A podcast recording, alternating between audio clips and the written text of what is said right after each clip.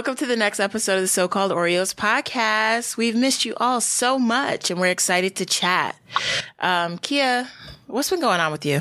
What's been going on? I mean, I'm living my life. I'm chilling, fam.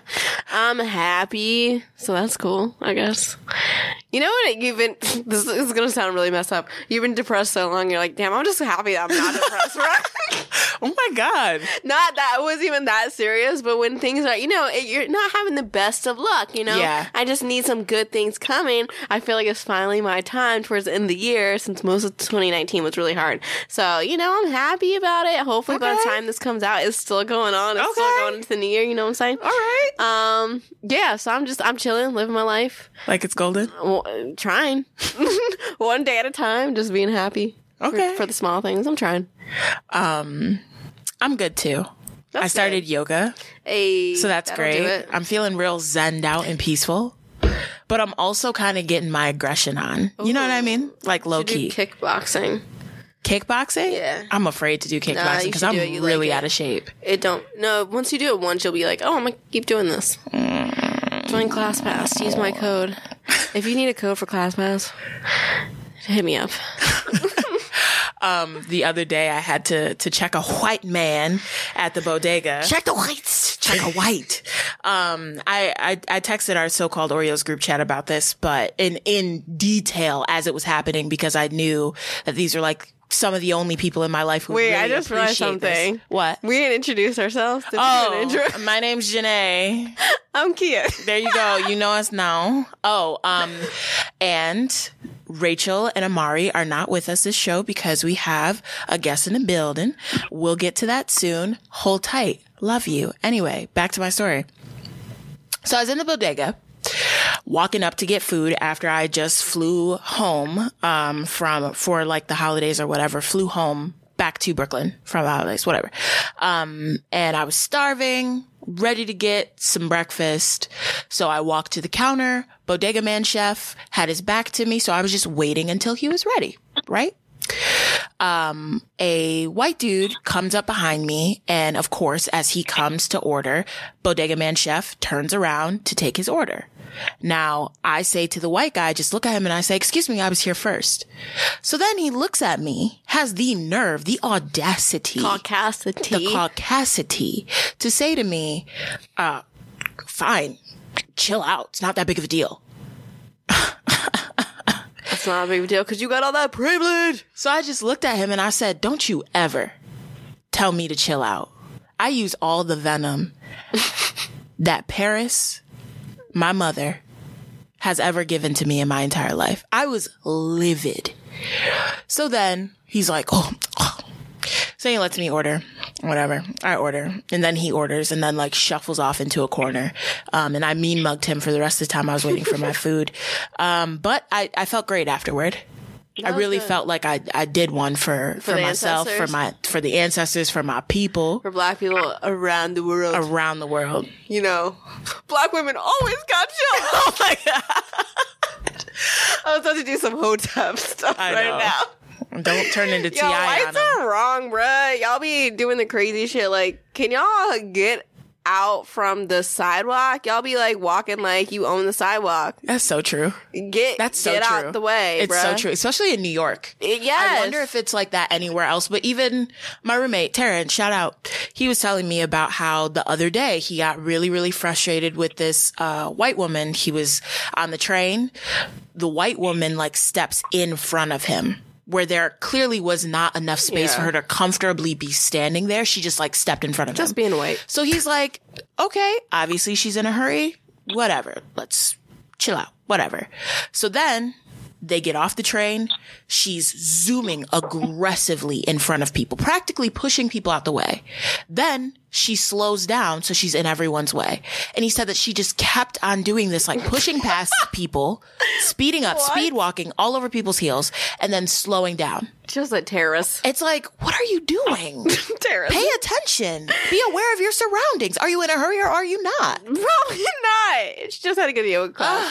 it also it just it's crazy to me how people are raised and they're just like, oh, I see a person in front of me. I'm just gonna cut you anyway. Yeah. Even though I see that you were clear, And also, did you just think I was going to sit back and not say anything?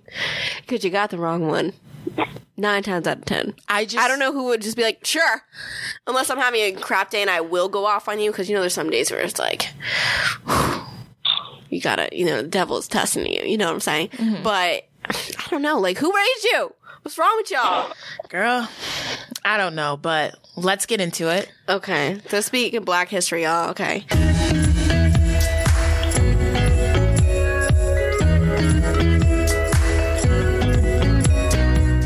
So you're gonna get what was that? What? Was- So- Oh, see, sometimes I forget how I sound. Actually, I don't know how I sound. So, so y'all are saying like, "Oh, Kia does this weird voices and stuff," and I completely forget. Like, I didn't even know what you were talking about. But you know, uh, yeah. Love you anyway. Okay, I love you too. This week in Black History, y'all gonna get a little hint about our um topic based on my Black History fact show. We need to record this podcast, like video record, so people can see our facial reactions because it's really funny. If you guys can just like picture it for now, but like we're pretty funny people. Okay, Janae, I hate you because I wish people would see that. Okay, y'all, it's a mess. It's just us two. Okay, so December 8th, 1936, the NC, oh my god, the NAACP. Wow. It's late, y'all. Okay, so the NAACP and Thurgood Marshall won the landmark case Gibbs versus Board of Education against the state of Maryland, ensuring that white and black teachers are paid equally. Thurgood Marshall, whose mother was a Baltimore teacher struggling to pay her bills, earned his first victory in this case, but the plaintiff in the lawsuit, Principal William Gibbs, was fired soon after.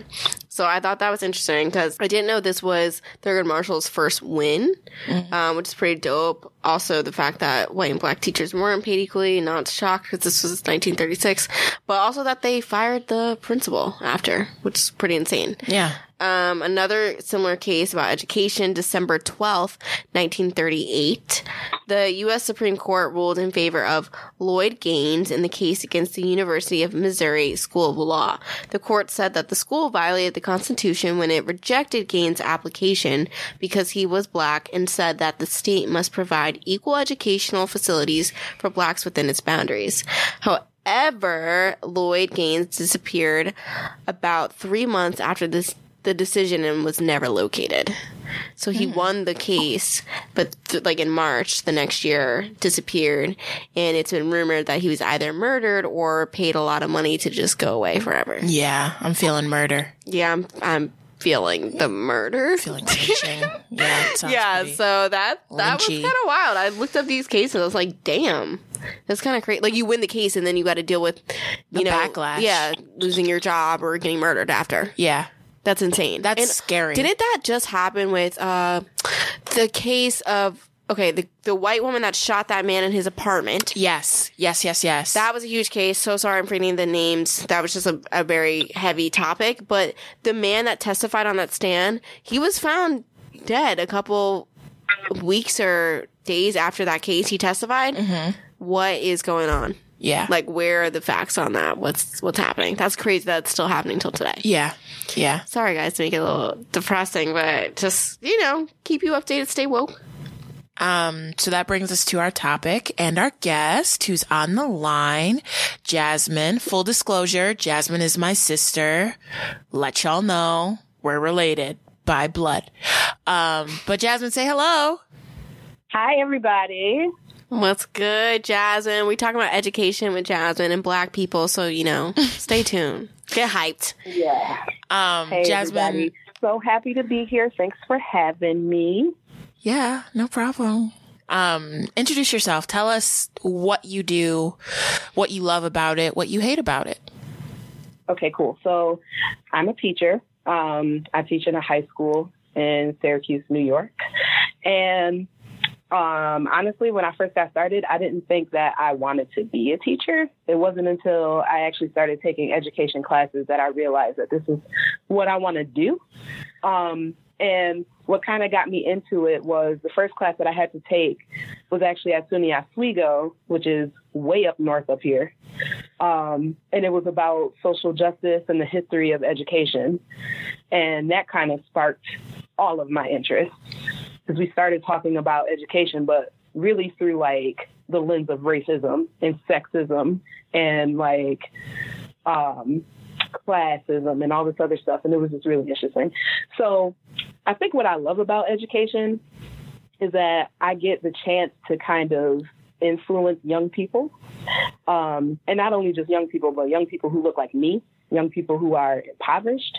And we get to talk about real things, real life, and try and get them to start thinking about their lives and the splash that they may or may not make when they get out into the quote unquote real world. Um, it's really difficult though. Like there's so many challenges, so many challenges because you're dealing with a lot of generational poverty, a lot of generational ignorance. And I don't mean just from the kids either. I mean like there's generational ignorance with families, there's general generational ignorance with teachers and with administration and with the entire system. And you teach a college course as well too, right? Yeah. Um, I graduated from SUNY Oswego, and then I have the awesome opportunity to teach the course that actually got me into education, which is the Foundations of Education, where we look at the history of ed through social justice. So it's real dope. And well, the people in that class are they mostly black students or white students? So um, don't quote me, but I believe the last time I checked, na- nationwide, 78% or like 80%, somewhere around there, of teachers are all white, and the majority of them are white women. Oh yeah, that's so interesting because I just I read an article in the New York Times last year, and it's uh, titled "Does Teacher Diversity Matter in Student Learning?" And so it talked about research showing that students, especially boys, benefit when teachers share their race or gender, yet most teachers are white women. Um, yep. and that 77% of teachers in public and private elementary and high schools are women, up from 71% three decades ago. And then the teaching force has grown a little more racially diverse um, in that time frame, but it's still 80% white, down from 87% yep. white three decades ago. So basically, um, long story short, a lot of teachers are white women, super white, and very uh, high in women. Because you hear people talk about diversity, and how we need women diversity, but sometimes it doesn't benefit everyone. Where in this study, it's talking about how um, if a black boy doesn't have a teacher that is his same race or gender, how does he like really connect? And it's also saying overall girls outperform boys and white students outperform those who are black and Hispanic typically. Um, yeah. So I- absolutely, like you're you're hitting it right on the head.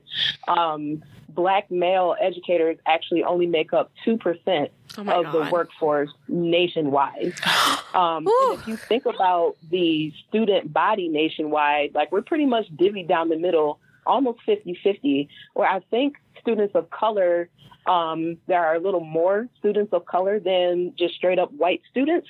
I think it's like 51% right now of students nationwide are students of color. And then you look at the teaching force, and it is just like staggeringly, the numbers are so uneven.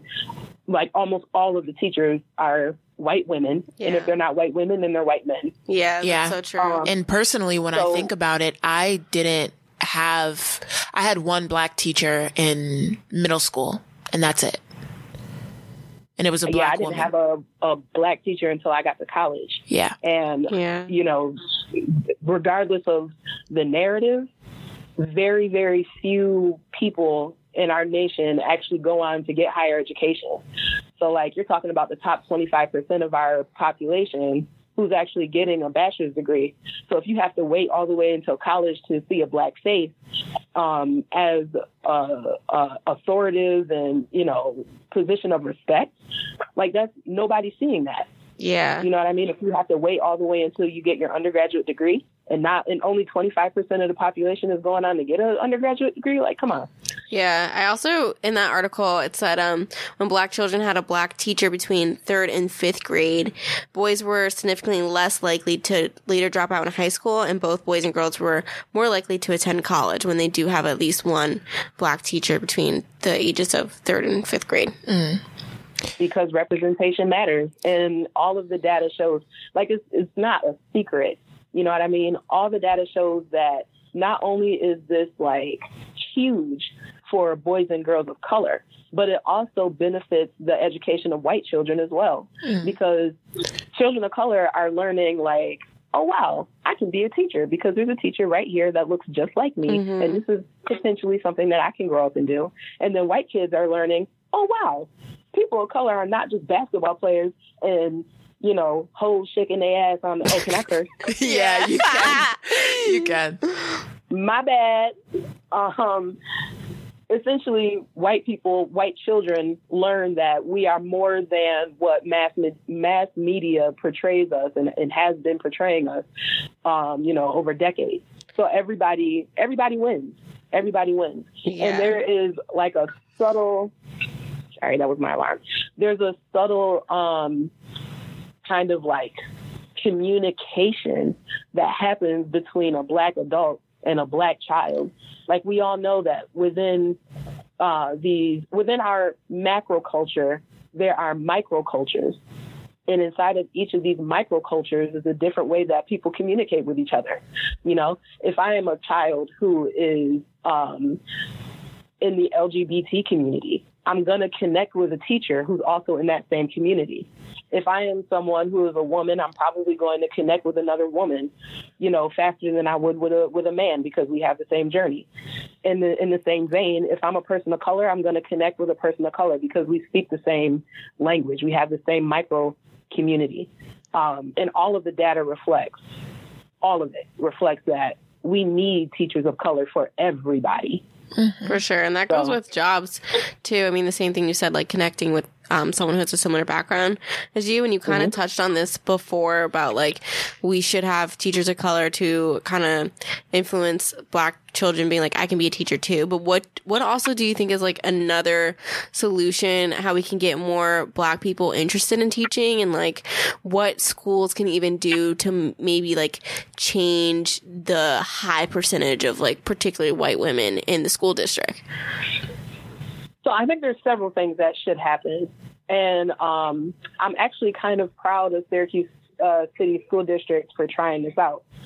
Um, but one thing that needs to happen is the narrative needs to change. So people need to have um, an open mind about education. And people who are not people of color need to be open minded about the fact that we're not trying to like take your job or take opportunities away from you. Like there's enough to go around. The second thing that I think should happen is that um, school districts should be real strategic about how they are recruiting teachers. In my school district, we actually have a CTE program um, that teaches students who are interested in being teachers and kind of like grooms them into the role of teacher um, and gives them college credits towards going to school to fulfilling that role. So they're taking kids from that community and saying, you know what, you'd be a really good teacher, and then grooming them up up to fulfill kind of that task. Hmm. Um, and I think that it's kind of an uphill battle because, you know, growing up and being a person of color, you kind of like see certain job positions and you automatically make up your mind whether or not that's something for you based off of who you've seen perform that task. Mm-hmm. So I know subconsciously I kind of just accepted the fact that teaching is a white position because all the teachers that I've ever seen were white. Just like I've before Obama, presidents were all white men. So you know what I mean. Um, everybody who snowboards is white. everybody who is white. That's true, actually. Become like you know what I mean? Those yeah. become occupations and activities that we just subconsciously accept as white things.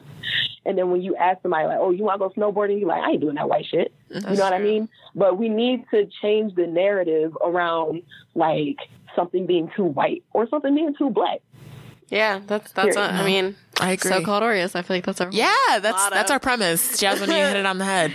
Um, I wanted to ask you if you've ever had any, you know, uncomfortable experiences as a black teacher teaching around mostly, um, you know, white teachers or teaching with white teachers, or you know, even while you were learning or teaching your college course. Have you had any uncomfortable experiences where you've had to take a white person and tell them, no, like you that's inherently racist, what you're saying or doing? I take that How as a yes. Hello? We, I, I said, how much time do we have? Uh, Uh, I mean, we got a we got a good amount of time. We got Good like chunk of change. twenty five more minutes. yeah, so dive in, girl, dive in. Yeah, I am I also curious about these stories. There's a lot. So, in in my mind, this is kind of like sectioned off into three different sections. So Okay. the first is me as um, a, a master's student learning how to be a teacher, like me being a teacher candidate. I have several, more than several, stories about you know dealing with colleagues, dealing with other students, dealing with teachers who were um, oh, just racist, just racist. Then the second, I'll say, like facet of this would be um, me being a teacher currently in my role and dealing with administration, teachers, parents, kids who are just racist. And then also being um, an adjunct professor at SUNY Oswego for these past couple of summers and dealing with or working with the students that we have who are um, going to be future teachers and just recognizing just, you know, how some of them are woke, some of them are on their jo- journey to waking the hell up, and then some of them are just like still asleep, like snooze button full on press. and it's, it's just like, I don't know, it's, it's crazy.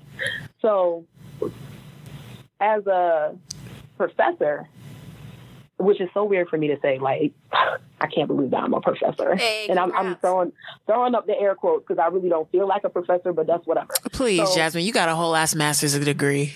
Hey, Talk say your that. mess. So, um, working at the college, the whole course, and I co-teach this class, by the way, and I, I'm using the phrase co-teach because I don't know another word to use. But for all my teachers who are listening, I'm sorry I'm using some special education terminology to refer to things that are not special ed. Like I would get my head chewed off for that. But whatever. I'm teaching this class with another teacher, and the whole class is about the history of education, and we're looking at it through a social justice lens. And you'll hear things from the students, because again, the vast majority of people who are interested in teaching are white women. So I have a room full of white women and a couple of white men, and then like, you know, two or three people of color. Um, and they're all saying things like, well, you know, slavery was so long ago. It doesn't really matter anymore. It doesn't have an effect. I've heard that. They're saying things like, I don't understand why people can't just pick themselves up by their bootstraps Ugh. and work as hard as we do. They're saying things like, well, people shouldn't get handouts. Everybody says, you know, meritocracy works. If you work hard, then you reap the benefits. You know, so it's just like people operating in their privilege and not realizing that they have the privilege to be able to work hard and reap the benefits of their hard work. So here's an example. Every like week or so, the students have to write a couple of reaction papers. We take them, we grade them, we read them, and then we give them feedback. And the reaction papers are based off of like stuff that they read and articles and stuff. So one student in her reaction paper, she said that her many time great grandfather or whatever worked really hard when he was an immigrant from I think like Italy or some shit. He worked really hard, started his own business, um, built himself up from the ground up, and she's able to have the success that she has because he was passing down his legacy. And she was like, I'm not going to feel ashamed about that. Like, I'm not going to apologize for my grandfather and his hard work. Which I'm sure Like- no one was telling her to, but anyway, else. continue. Exactly. And that is exactly how I responded to her. I told her that she shouldn't have to apologize because nobody wants her to apologize. The only thing that I wanted her to realize is that while her many times great grandfather was working hard and being able to reap the benefits of his hard work, my many times great grandfather was also working hard and at the same time trying not to get lynched. Mm. And it was against the law for him to reap what he sowed. You understand? What was And her was response? to- what'd you say? What was her response? Oh, always silent. she was like, My edges are snatched. yeah, it's it's kind of you know it's just it's not because how do you how do you argue with that? You can't argue with that. Yeah, because it, it forces you to take the lens off of yourself and your own privilege and look at things through the vantage point of others. And that is essentially how we get anywhere. If you don't understand somebody, you have to step outside of yourself and try and look at it through their perspective and try and figure out what it is that you're missing. And I feel like a lot of this is just people who are unwilling to give up their privilege, who are unwilling to look at things from other people's perspectives and say, well, damn, maybe I'm fucking wrong, you know? Mm-hmm. Ooh. So, and that, that's just like one of freaking many. I have one student, we were talking about, um, you know, how privilege works and about how historically people of color are at a disadvantage and white people have always had the advantage. And one student said to me, well, that's not true because there are many successful black people in America. So you can't just say that all black people are downtrodden and, you know, stepped all over and whatever. So I said, okay, name some successful black people. Immediately he starts naming all of these like athletes. Yeah. So I said to him, so what you're telling me is the only way a black person can be successful in America is if they dribble a ball for you. Ooh. Mm. Is that what you're telling me? The only way that you can recognize a black person as being successful is if they are an athlete or a rapper, shucking and jiving on the TV for your entertainment. Oh my god, that's so true. That's how I feel So- about the NFL. Say. right. I feel like it's modern day slavery, but y'all can quote me. I don't care. So homeboy sat there like, you know, perplexed as fuck. And I basically went on to say, name a black lawyer that you know. Name a black doctor that you know. Name a black, I don't know, judge that you know, or real estate agent that you know, or, you know what I mean, dentist that you know. I just started naming all of these professions that, you know, may give you a, a good living. And he couldn't. And then I said, well, can you name any white people? And of course you can name white people who have those professions. You know what I'm saying? Yeah. And then I also went on to tell him that you're always going to have, there's always going to be an anomaly, no matter what you're talking about. If we're talking about um, meritocracy, there's always going to be somebody who works hard and they're able to pull themselves up by their bootstraps. But we need to focus on the majority of people. Mm-hmm. Majority of black people are not getting the same opportunities as majority of white people. Mm-hmm. Period.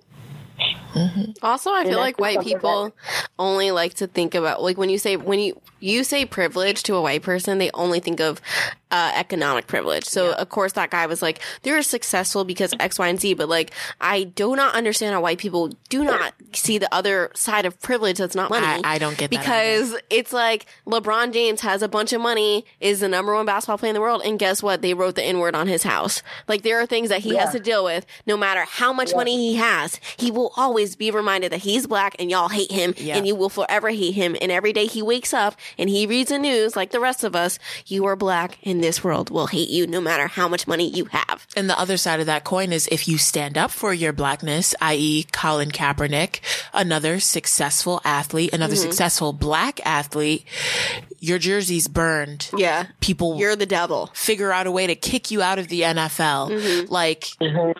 standing up for your race and standing up for who you are as a person, as a black person is not something that is given the go ahead. Yeah. And also based on like the teaching, like do you think there should be okay, maybe this is crazy, but do you think there should be background checks on teachers or like a required diversity training? Ooh. Well, there's definitely background checks. Like the, the background checks are extensive, but Oh, okay. it's hard to it's hard to do a background check about like ethics and morals Yeah. and you know whether or not you're woke or not. Mhm. And then that's that's also like like who's checking that? So all the people at the top are woke. I mean, I, sorry, all the people at the top are white. So who who's gonna be the the woke person to check and see if the other white people are woke? Like that's Damn, that's mm-mm. true. But is there some type But of I- diversity training?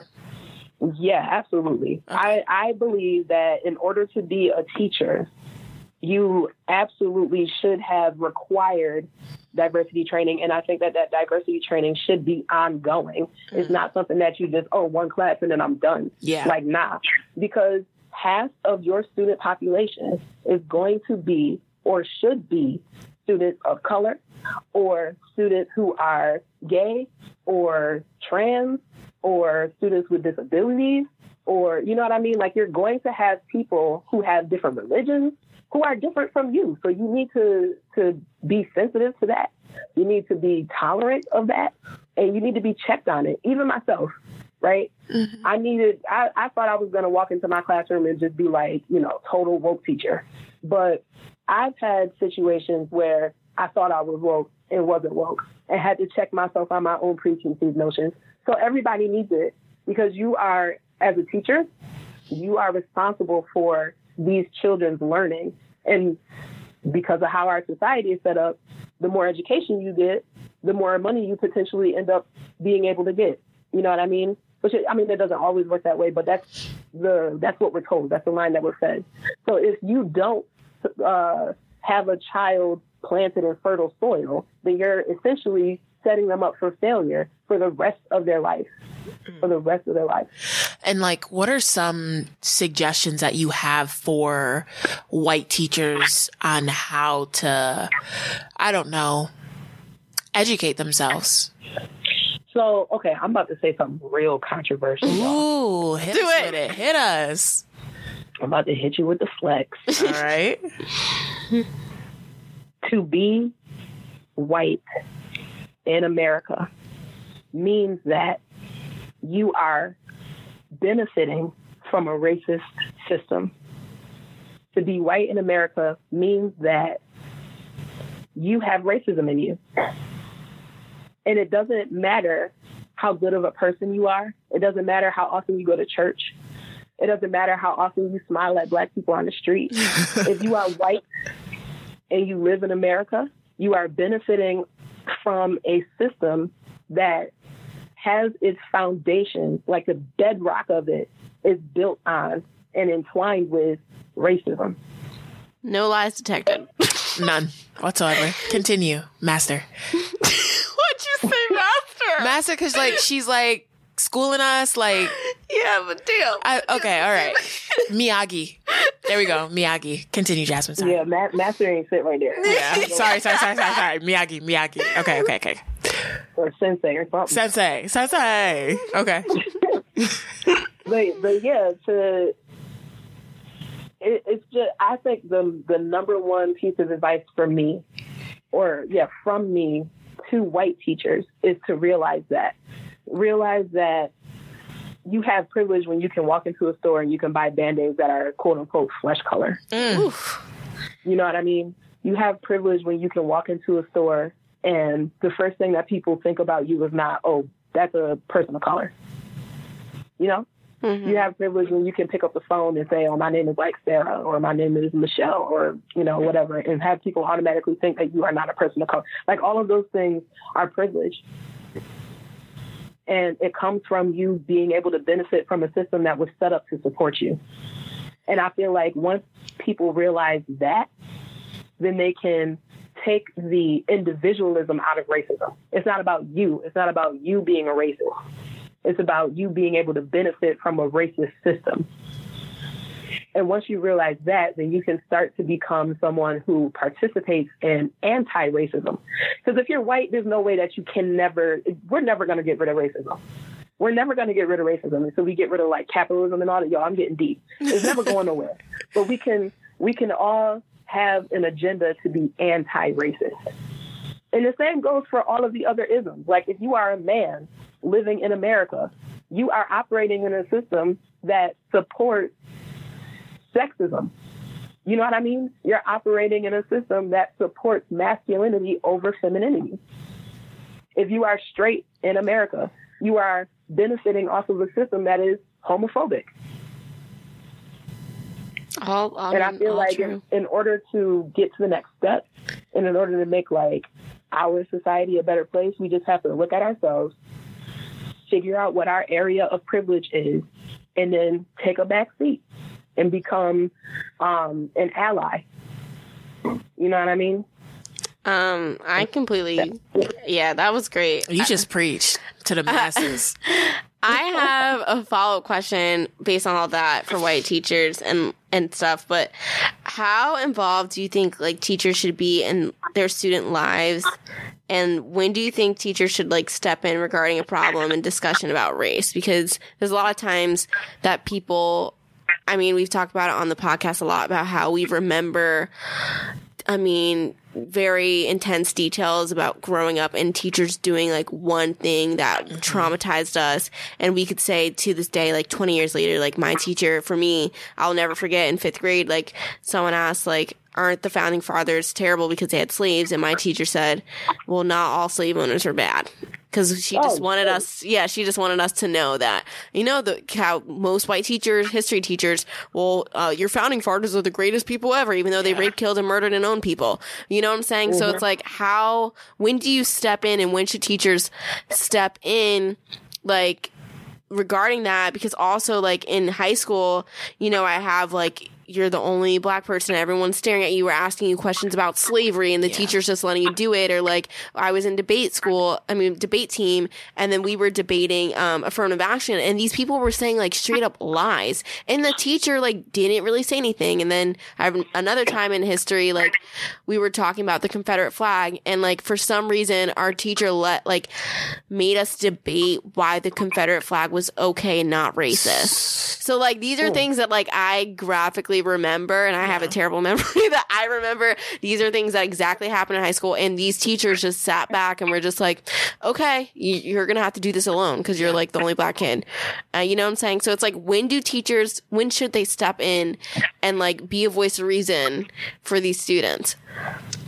So this is why I think that in order to get into this profession, you absolutely need diversity training. Because you're going to come into that classroom with your own preconceived notions and your own beliefs. You're going to come in with your own baggage as a teacher.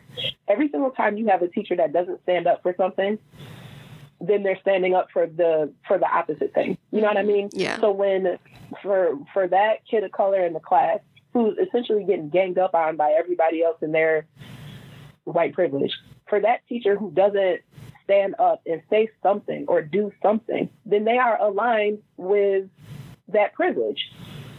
If you don't do something or say something, then you are allowing the status quo to continue. You're operating in that ideology. So, but th- this is why it's such an uphill battle because majority of the people who are in this profession all share the same preconceived notion. Majority of these people don't think that the Confederate flag is a bad thing. Majority of these people don't That's understand that Blue Lives Matter is offensive. Majority of the people don't understand why we can't sit around and ask the one black person to be the spokesperson for their race. You know what I'm saying? So what's important is that if you're a teacher, no matter what your race is, that you step into this realizing that you're bringing in your own baggage and that you're going to, um, if you don't check yourself, you're going to offend someone at some time. So you need to be open minded and you need to make sure that you get diversity training and make sure that that training is ongoing. Um, oh man, I had another point and it was so crystal and I just lost it. That's okay. I've also had several situations like Kia mentioned where like we debated the pros and cons of slavery in a class. Well, That's awful. Yeah, yeah. I I don't ended up understand how anybody can say there are pros I- to slavery. listen. You know what I mean? Even- There were a whole bunch of kids. We are a power in the world because of slavery. But that came because y'all was raping, murdering, pillaging, kidnapping people and using them as free labor. What is the positive of that? Yeah, literally, there were kids in my class arguing. Girl. There were these two out. kids, Corey and Chelsea. Oh, she know their name. I'm, I'm gonna say their name. I'm gonna blast their ass. They were just going off about how slavery was great for How the old were economy. you? Uh, I was in tenth grade. Their parents are f- messed up. Yep. They were going off about how slavery is fantastic for Bruh, the what did the economy and how it helped. He's Mr. Parrish blasting your ass too. He just sat there and listened. What? Just sat there and listened, nodded his head like these are great points. no. I Well, got that's because Mr. Parrish, wherever you are, What's up, bruh? This dude thinks that that is absolutely true. Mhm. He thinks that that's a valid Oh fact. Oh my god. And 16 year old And Janae. Allows what allows this to keep going is the fact that 90% of the students in the class are not people of color. 90% of the teaching Mhm. force are not teachers of color. The people who run the school districts are not teachers of Mhm. color. The people who write policy are not people of color. Yep. So they get to push their own agenda and they get to continue to like keep this ideology going in a circle. hmm You know what I'm saying? It's, it's until we diversify the entire system, we're not going to see anybody making any differences. Yep. That's it. And You're I was the only black kid in the class. Just, oh my god, that's awful. yeah. That's what I'm saying. Like, t- people don't understand how traumatizing things can be, especially in a school, and especially being the only black person in school. I, I mean, I thought that's bad. Like, I don't even know what I would do. I the ran out of the cla- of sli- like. I ran out of the class crying. I would that those are your ancestors. Like you're like Yeah. telling me that it's okay for you to beat, rape, and who is your mom? Like there's just so many things that make me pissed about this. and that's the thing that's crazy because this is a form of trauma. yeah, it what is. we talk about on this show is basically working through our own trauma Mm-hmm. because stuff like that makes you feel like your existence is less than. Yeah. And stuff like that still kind of affects the way I move professionally in my life right now, which is why I'm trying I to work through it. something? Yes, say something, say something. Oh, so I'm also in the process of like trying to like move up in my teaching realm. Mhm. And so I'm taking some classes. And one of my colleagues who's in my class, because of course this came up. I bring this up like wherever I go. You know what I'm saying? Because I'm just a warrior for anti-racism nowadays. so um, we were talking about it in class, and another teacher says, "Well, you know, sometimes things are said, but you got to think about the intent. Like if the person said something racist, but they didn't mean it Mm. in a racist way, Okay. or they weren't saying it in a mean way, then you can't really get mad at it. Oh, oh my God. Y'all, I said to him, I told him this story, I'll tell it to you. When I was a student teacher, I had a kid, right? Because we were doing, um, oh, what, what is that book that we were doing? Oh, Atticus, what is that book? Um, of mice and men? No, Kill- to kill a No, To To mockingbird. kill a mockingbird. Yes, To Kill a Mockingbird. We were going over that book, and I was teaching somewhere out in the sticks, and all of my kids were white. All of Oh, I remember were white. this. I was literally the only black person in the building, aside from one little girl who was mixed, and she was in the closet about being mixed. She was passing as white. Anyway, so we're doing To Kill a Mockingbird. None of the kids understand racism or segregation or slavery or, you know, any of the, the things surrounding this damn book. So I decided to, before teaching the book, do a little background. I remember this. The N word comes up in the book. So I said to the kids, let's talk about the word nigger. Where did it come from? What does it mean? One of the little boys raises his hand and says, Oh, my dad told me that a nigger is a black person in Africa who fucks monkeys. Mm. Okay, pause for dramatic fucking effect. So, fast forward now to when I'm in this class with this white man who says it doesn't matter what people say as long as the intent is not Ooh, malicious. please tell me you pulled that out of your back pocket. Oh my God, I pulled it out. It turned into a dove. I had like flames around me looking at the air. I told the whole class that story. And then I turned to that white man and I said, Now you tell me in that moment whether or not intent matters. I was like, It didn't matter. This is coming from an innocent child who was not trying to hurt me in any way. He was answering the question that I that I posed to him and he was telling me the knowledge that he knew. But in that moment, I got to realize that he is being brought up in the racist of racist households and that he is going to grow up to perpetuate that thinking and probably have children of his own Yep. that he's going to then spill that onto. And the effects of this are catastrophic, okay? Catastrophic and exponential. And at the end of the day, it doesn't matter if that little boy was trying to hurt my feelings or not, because what matters is my fucking feelings is hurt. I'm like, I really, I don't care because we were talking about microaggressions and shit. Yeah. And he was like, you know, sometimes black people just go off on me. And I don't mean, I don't mean to be mean. I'm just asking a question, enough. And I was like, bruh, it doesn't matter because you could be the 90th thousandth microaggression that I've gotten that day, and you just happen to be the motherfucker that tipped me over the edge. Yeah. Oh yeah, and it looks what I'm like he's had that multiple times. It doesn't matter if you came out of your mouth with the with the most sincerest of of ways. What matters is the effect. What matters is the effect. what You did know, you respond like to that boy? Yeah, I want to know exactly what was going through your mind when he said that to you. Like, how did you respond? So first of my first thought was, oh shit, I done fucked up because I really didn't know like how to respond. So I basically just told him he was wrong. And then I went about talking about slavery and talking about how this word was used to kind of like, well, not kind of, but to degrade people of color who were essentially kidnapped and sold into slavery. Um, and that, you know, they came up with this whole caste system to try and separate white people from black people, or more specifically, black people from poor white people, and how it, you know, fed into slavery and how, you know, it, it has trickled into nowadays culture and people try and just use the, the N word as something that's just not a big deal as a way to, you know, kind of keep us like invisibly enchained and shit. It got deep. It got deep. But by the end of that conversation, he had a, a different outlook, which praise God. Oh, I But, hope he um, told his daddy. God, What'd you say? I hope he told his daddy what you said. I don't even want to think about that conversation. Oh yeah, the whole the whole conversation. I ended up listen.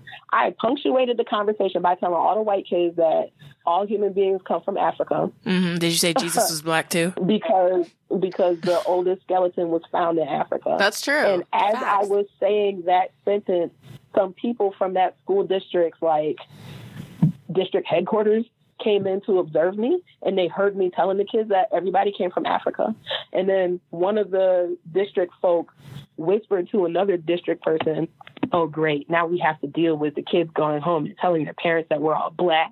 Well, And I I, was, I didn't find that out until afterwards, but I was like totally okay with that. I mean, listen, I have had so many encounters. I had one host teacher when I was a student teacher. She wouldn't eat lunch with me. oh, Um, so then I like found a teacher lounge and like tried to make friends with people. And I found these really two like portly older white women and sat down to eat lunch with them. And then they started talking about how all black people look the same, how all black What? athletes are the same. Yeah, Oh it, it was God. it was just like, oh my god. oh, I feel bad for any black person that grew up in that school.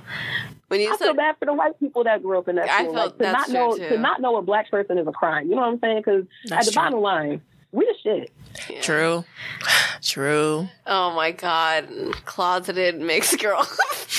that Kia, you are so cracking up over the closeted mixed girl. killed me. You that are was so Yo, hilarious. she she came out of the closet as mixed one day when I was teaching Oh because my we were god. talking about race and like being black, and the kids wanted to touch my hair because look, legit, they had never seen a black person. Oh my god. This was in I don't know, like 2012 or 2014. I can't remember. It was fucking recent. Yeah. And these kids never saw a black person. So we're having like mad deep discussions. Could you I tell she was mixed though? Um, I had an inkling because Okay. Like it looked like she tried to flat iron her hair every day, you know what I'm saying? Oh no. Oh, poor and, baby. and I could see that her texture was closer to mine than it was Becky.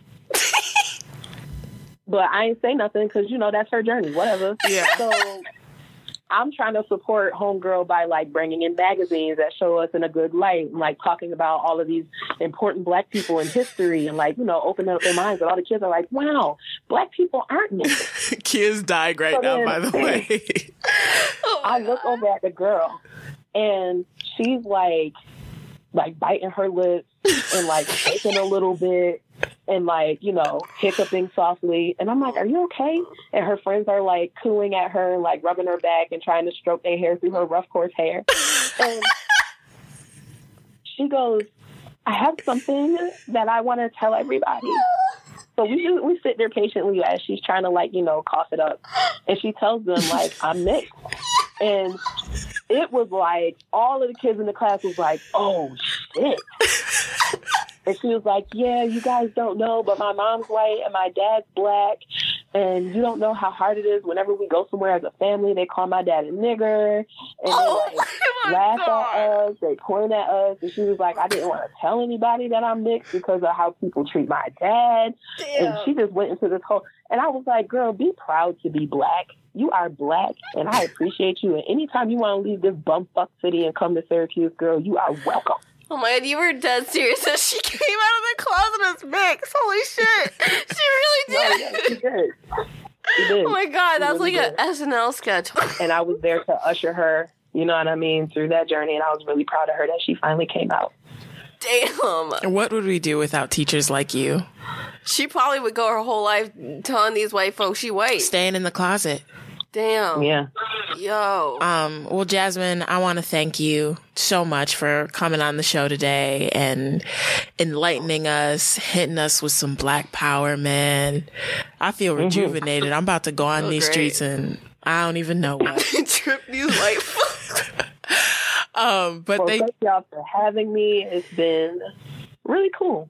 And I, I hope to be back. yay. Yeah, for Yeah. sure. Um, well, thank you guys so much for listening. Um, this is so-called Oreos podcast.